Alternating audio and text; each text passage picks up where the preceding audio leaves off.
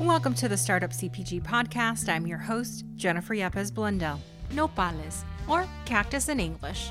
It's one of the oldest plants in Mexico. It's been said that nopales was grown and eaten in central Mexico before the Spanish even arrived. Today, the vegetable is still widely eaten throughout Mexico and the United States. It's been called the plant of the future due to its drought resistant qualities, needing little water to survive, plus, it's packed with fiber and antioxidants. And human rights attorney Regina Trillo is doubling down on nopales in a big way. She's combined her passion for health, transparency, and a love of chips to create Nemis, a crunchy, nutrient dense snack inspired by Mexican flavors. Listen in as she shares how she's building a sustainable, better for you snack brand.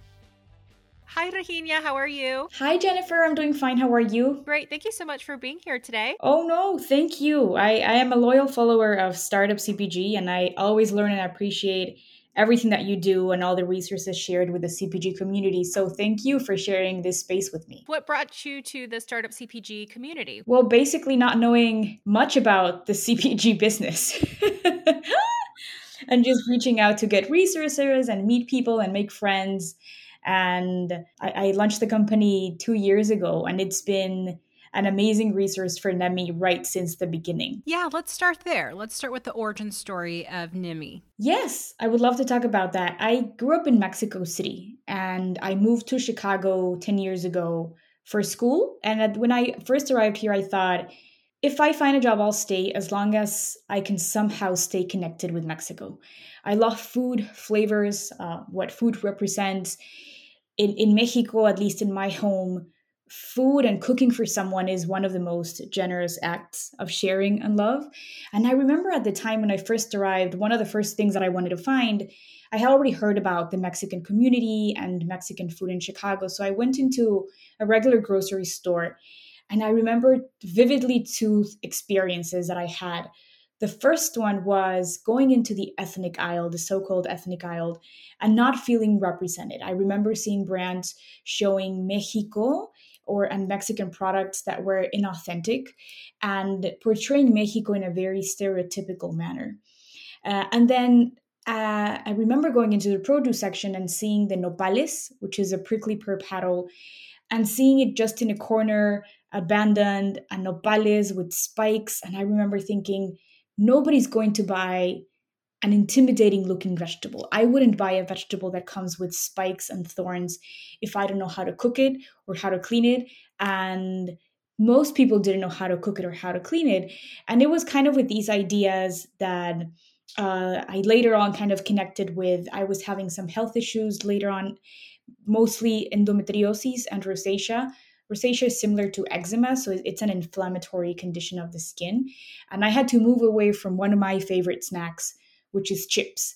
So I started looking for chips that didn't use um, artificial ingredients, that were using good oils. And I found very few brands that were doing this, or the ones that I found that had a good ingredient list didn't really deliver on crunch or flavor, which is something that we look for in chips. So I started doing research. Uh, I, I tried every chip that I could find and crunchy snack that I could find and brought it home for my husband and myself to try.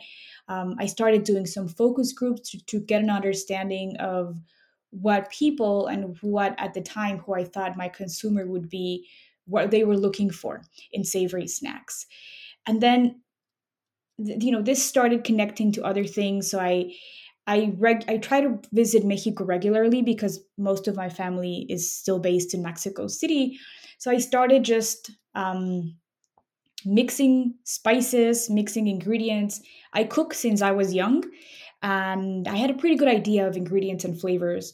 And most importantly, the ingredients that I did not want to use. And this is how it all started. So, when did it go from that moment of you making something for yourself to satisfy your cravings to packaging up and selling it? Sure. I started making it for myself first in Mexico and I would bring it with me and I would share it with pretty much friends and family and just trying to get feedback on that. And then the feedback was very positive. So I started doing a little bit more market research. At the time, I also connected with um, a, a, very good food incubator based here in Chicago, which is called the Hatchery. And they help food and beverage businesses pretty much start from zero. And and I started learning more about the business and and sharing also the snacks with them. And again, the, the, the feedback was very positive. And that's when I started thinking about getting into kind of the business side of it and, and having a little bit more structure with the idea. And so, was sourcing ingredients from Mexico always part of your plan, even from the beginning? Yes. Yeah, so, when I first envisioned creating a product using authentic Mexican flavors, part of that was also knowing that I wanted to have a deeper connection with Mexico when it came to the supply chain. And when I, I went to Mexico and started asking around about farmers, uh, and then I started looking about in the supply chain and knowing that I wanted most of the ingredients or as much as I could find to come in Mexico and manufacture the product in Mexico as well. So I connected with uh, some cacti farms the Nopalera, which is a cacti farm that are based in Mexico, you can find them in Zacatecas and Aguascalientes, which are two states in central Mexico. And again, right, like I started without any CPG or business experience. So at the beginning I was I was lost about where to find suppliers, what to look for, even the kind of questions that I that I was supposed to ask. But it was really finding connections within the CPG community. And I, I go back to Startup CPG, I go back to the hatchery because this, to me, this were one of the main places that I was going to to try to get information on, on how to do it from starters, knowing that I didn't have the CPG background. So I reached out to as many people as possible to help out with the process. And then eventually I started connecting with more farmers. And then it was about 17 farmers later that I ended up meeting the the nopal farmer that I currently work with, and the same with the amaranth farmer, and and so on. And it was important for me uh, because of the kind of legal work that I, that I've been doing. I had a very clear understanding of the values and the mission with the business. So I knew that it was important for me to work with women, and I was very explicit about asking questions around around equal pay, for example, around inclusivity. So I knew that the company that I was reaching out or the kind of partners that I was looking for, I was very interested in knowing if they were female owned or companies with female leadership. So since the beginning, I knew that I wanted to work with women. I wanted it to be transparent in the sense that I only wanted to use real ingredients. And I also wanted to use sustainable ingredients.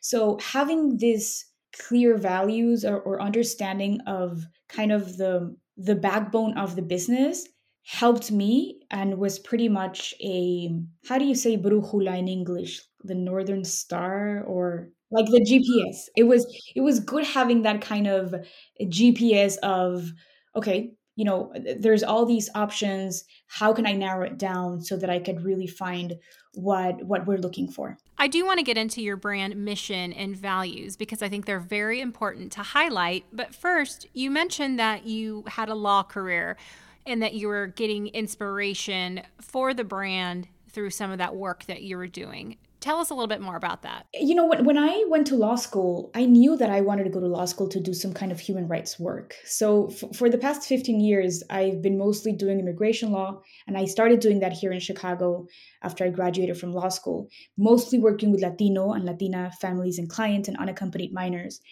And working at a nonprofit where we do human rights projects worldwide that are mostly focused on access to justice and mental health and psychosocial support. So when I started thinking about Nemi as a business and as a product and, and the values of the company, I go back to that clarity that I had for I, I wanted to create a space, a business where I could somehow continue supporting women, where I could continue fighting for for transparency, um, using real ingredients, using sustainable ingredients.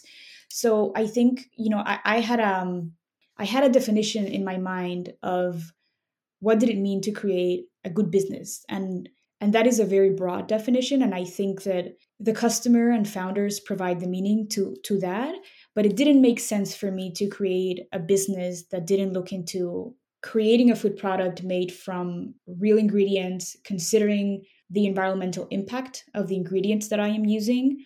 And this is a work in progress right? I am I don't claim that my whole business model is is a, is the most sustainable business model because I'm working towards that, and I think that is a never-ending quest. For example, when I started, um, and my packaging still is um, a plastic bag with front and back labels, and I knew that this was a test. So when I pre- launched Nemi, everything was DIY, DIY website, DIY packaging, design, everything. Um, and I knew that eventually I wanted to transition to a more sustainable packaging. So we're in the process of doing that, but it's still not great. So again, I I think the sustainability route there's always going to be ways to improve and to do it better but having that understanding and clarity since the beginning of of the values of your company has been pivotal for me and for nemi so you go from practicing law to jumping in head first into entrepreneurship in the cpg space where did you go for that support and the collaboration and the guidance? I went to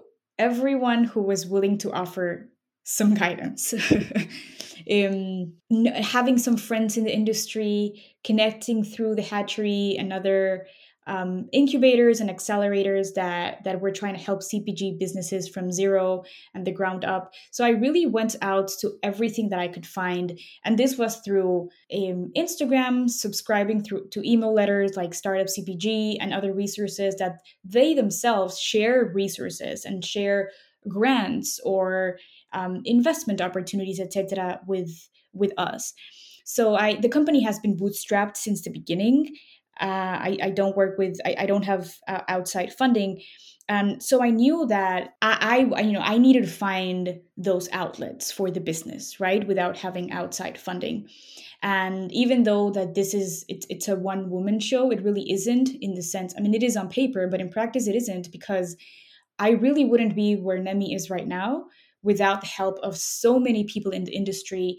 There's been amazing connections that I've made with other female founded food businesses um, in Chicago, in California, in New York, and we're always trying to help out each other and and it, it, really having a sense of camaraderie between the CPG industry. I was very surprised that there seems to be this commitment and and I think you've probably experienced this through what you do with startup CPG, but this commitment of I will help you as much as I can.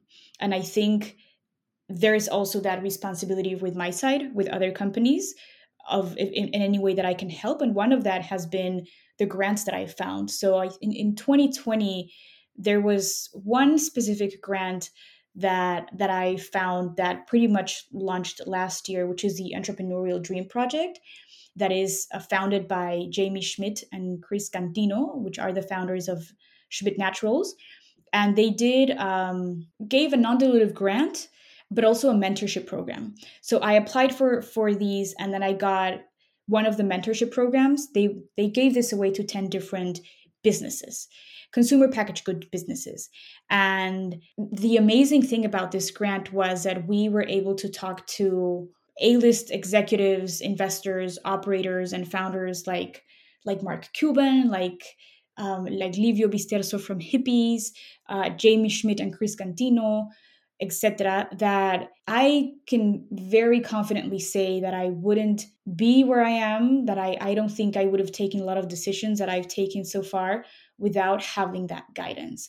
And coming from a background of not having the experience in the cpg or in the business industry i don't think i i could have done it without having that assistance and guidance from other companies. There was also another um, grant that I that I was fortunate to get, and this was a, a design grant from a firm based in San Francisco called Mind the Font, with a designer Kirk Vizola, and he basically said, you know, I'm just gonna give away some grants to any black or brown BIPOC owned business um, that is in need of of some of design. And i i love applying for grants. I mean I, I think anyone who is willing to offer assistance in any way I understand that I know what I know, but I also know what I do not know. And I'm always open to having some sort of feedback, guidance, assistance so that I can improve whatever it is that I'm doing. Yeah, well said. And I couldn't agree more. The importance of finding that community and uplifting each other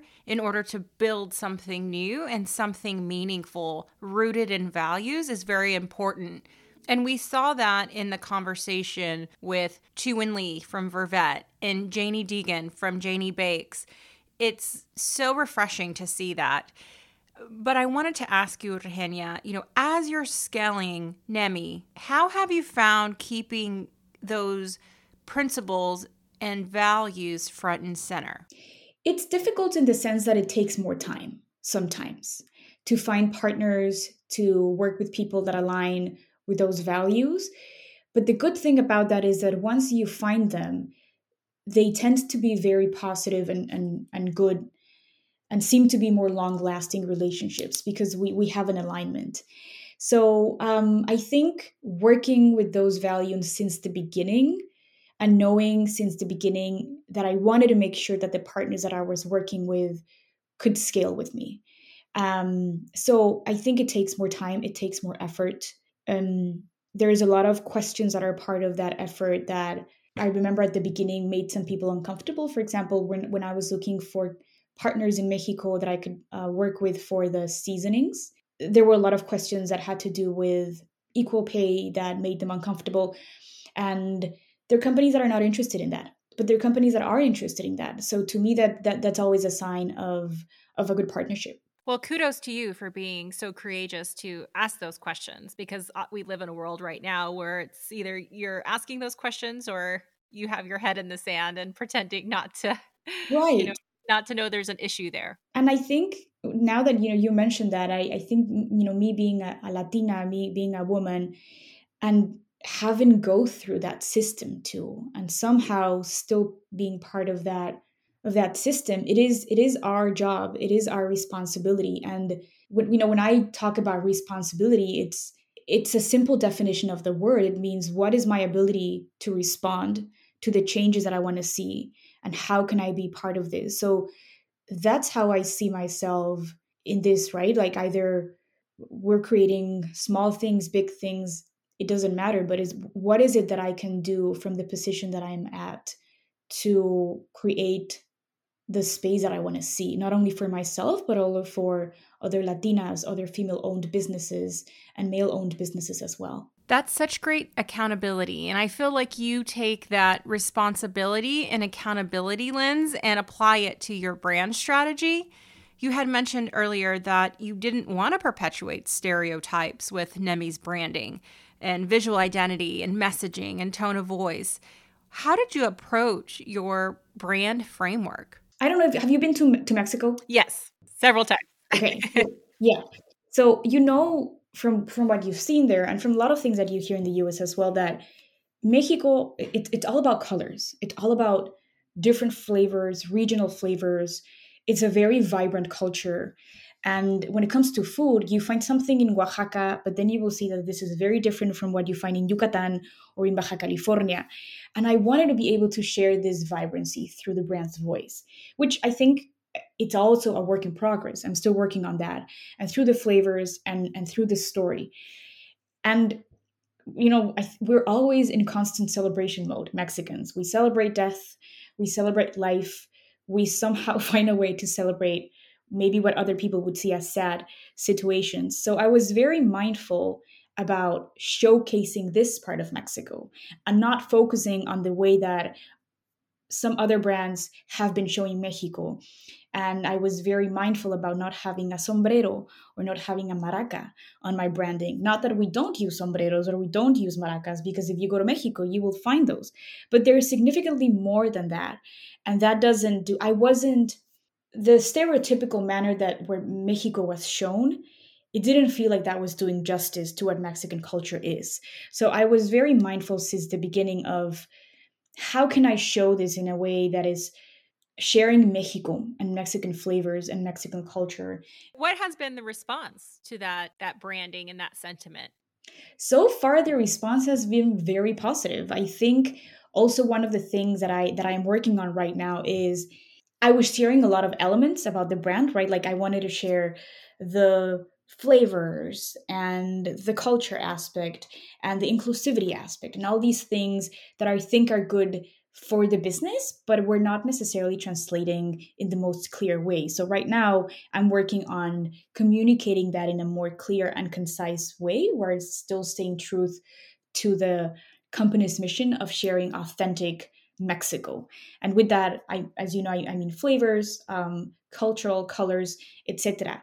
But it's been interesting because at the beginning, I remember people, you know, saying, this reminds me of when I visited Mexico, or this reminds me of this flavors that I had, or um, mostly positive things about it. But there were also a, a few people that were saying, I don't I don't feel this is Mexican because I don't see the sombrero or these are the colors that I associate Mexico with which all feedback is always good for me. I'm I'm always open to any kind of feedback because that is what has helped me transition and grow and make changes according to to customer validation. So I, I really appreciate that.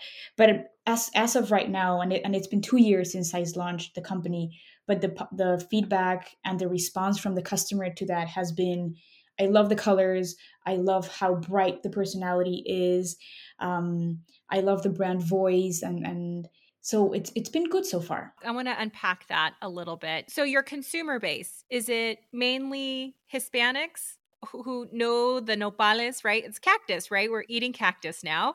Or are you feeling like there is a more openness to eating this sustainable vegetable, as you said? It's interesting because most of my consumers are Hispanic or white females looking for a healthier snack alternative for their families and for themselves.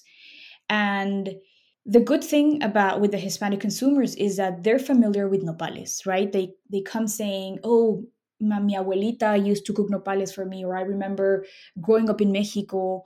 Or going to my tia's house or at home, and we know how to cook nopales, and they're familiar with nopales from a flavor standpoint, but also with the way that it's cooked, and they know the nutritional properties of nopales. Nopales are known to be high in fiber and high in antioxidants, and they're also high in in water. If if you're eating the vegetables straight from the plant, or if you're cooking it in a different way, of course we need to get rid of that moisture for the snacks.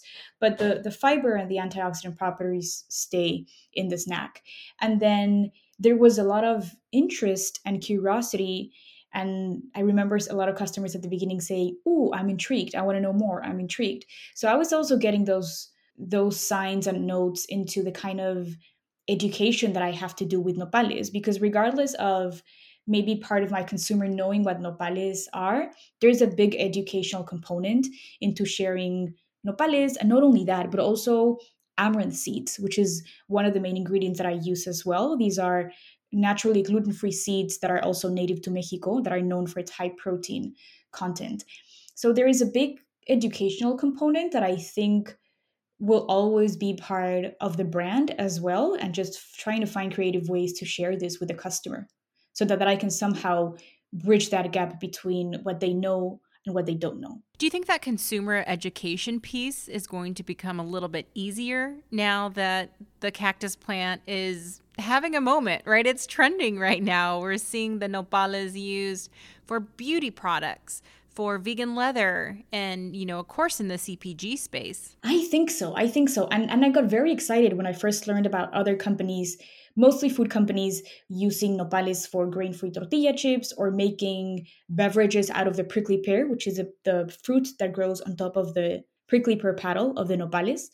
And the way that i see this is the more players in the nopales area the better for everyone right? Because then we can join forces into awareness and we've connected and i hope we we continue those partnerships and connections.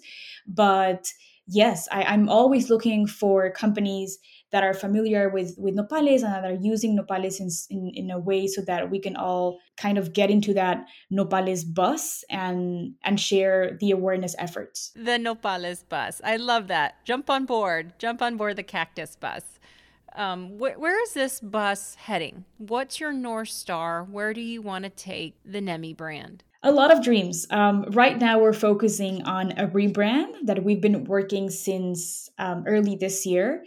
I, it, as, as I said, I, when I started Nemi, it was pretty much a test with packaging, with design, with finding the brand voice and developing and seeing what was communicated well and what needed improvement.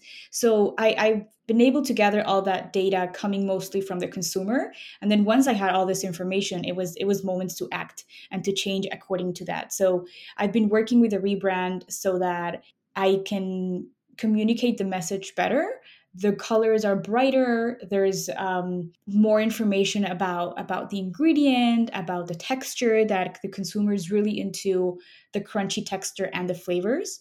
So i'm very excited about that and about you know to continue creating a brand that showcases mexico in a very authentic way.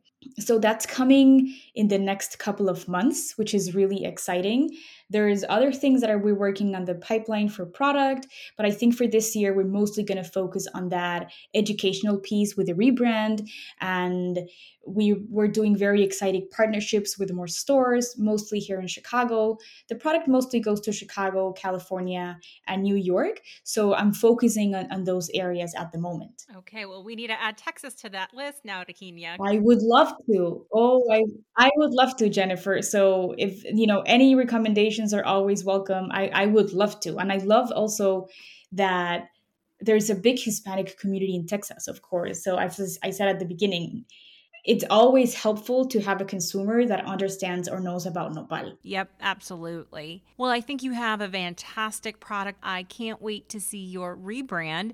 But tell us, for those who are listening and are ready to dive into the cactus snacking category, where can we find Nemi's? Of course, you can find Nemi on my website, which is www.nemi, N-E-M-I, native.com.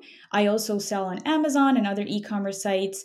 Um, and then also in some retail in Chicago, some places in California and New York. Awesome. Well, Regina, thank you so much for being with me today.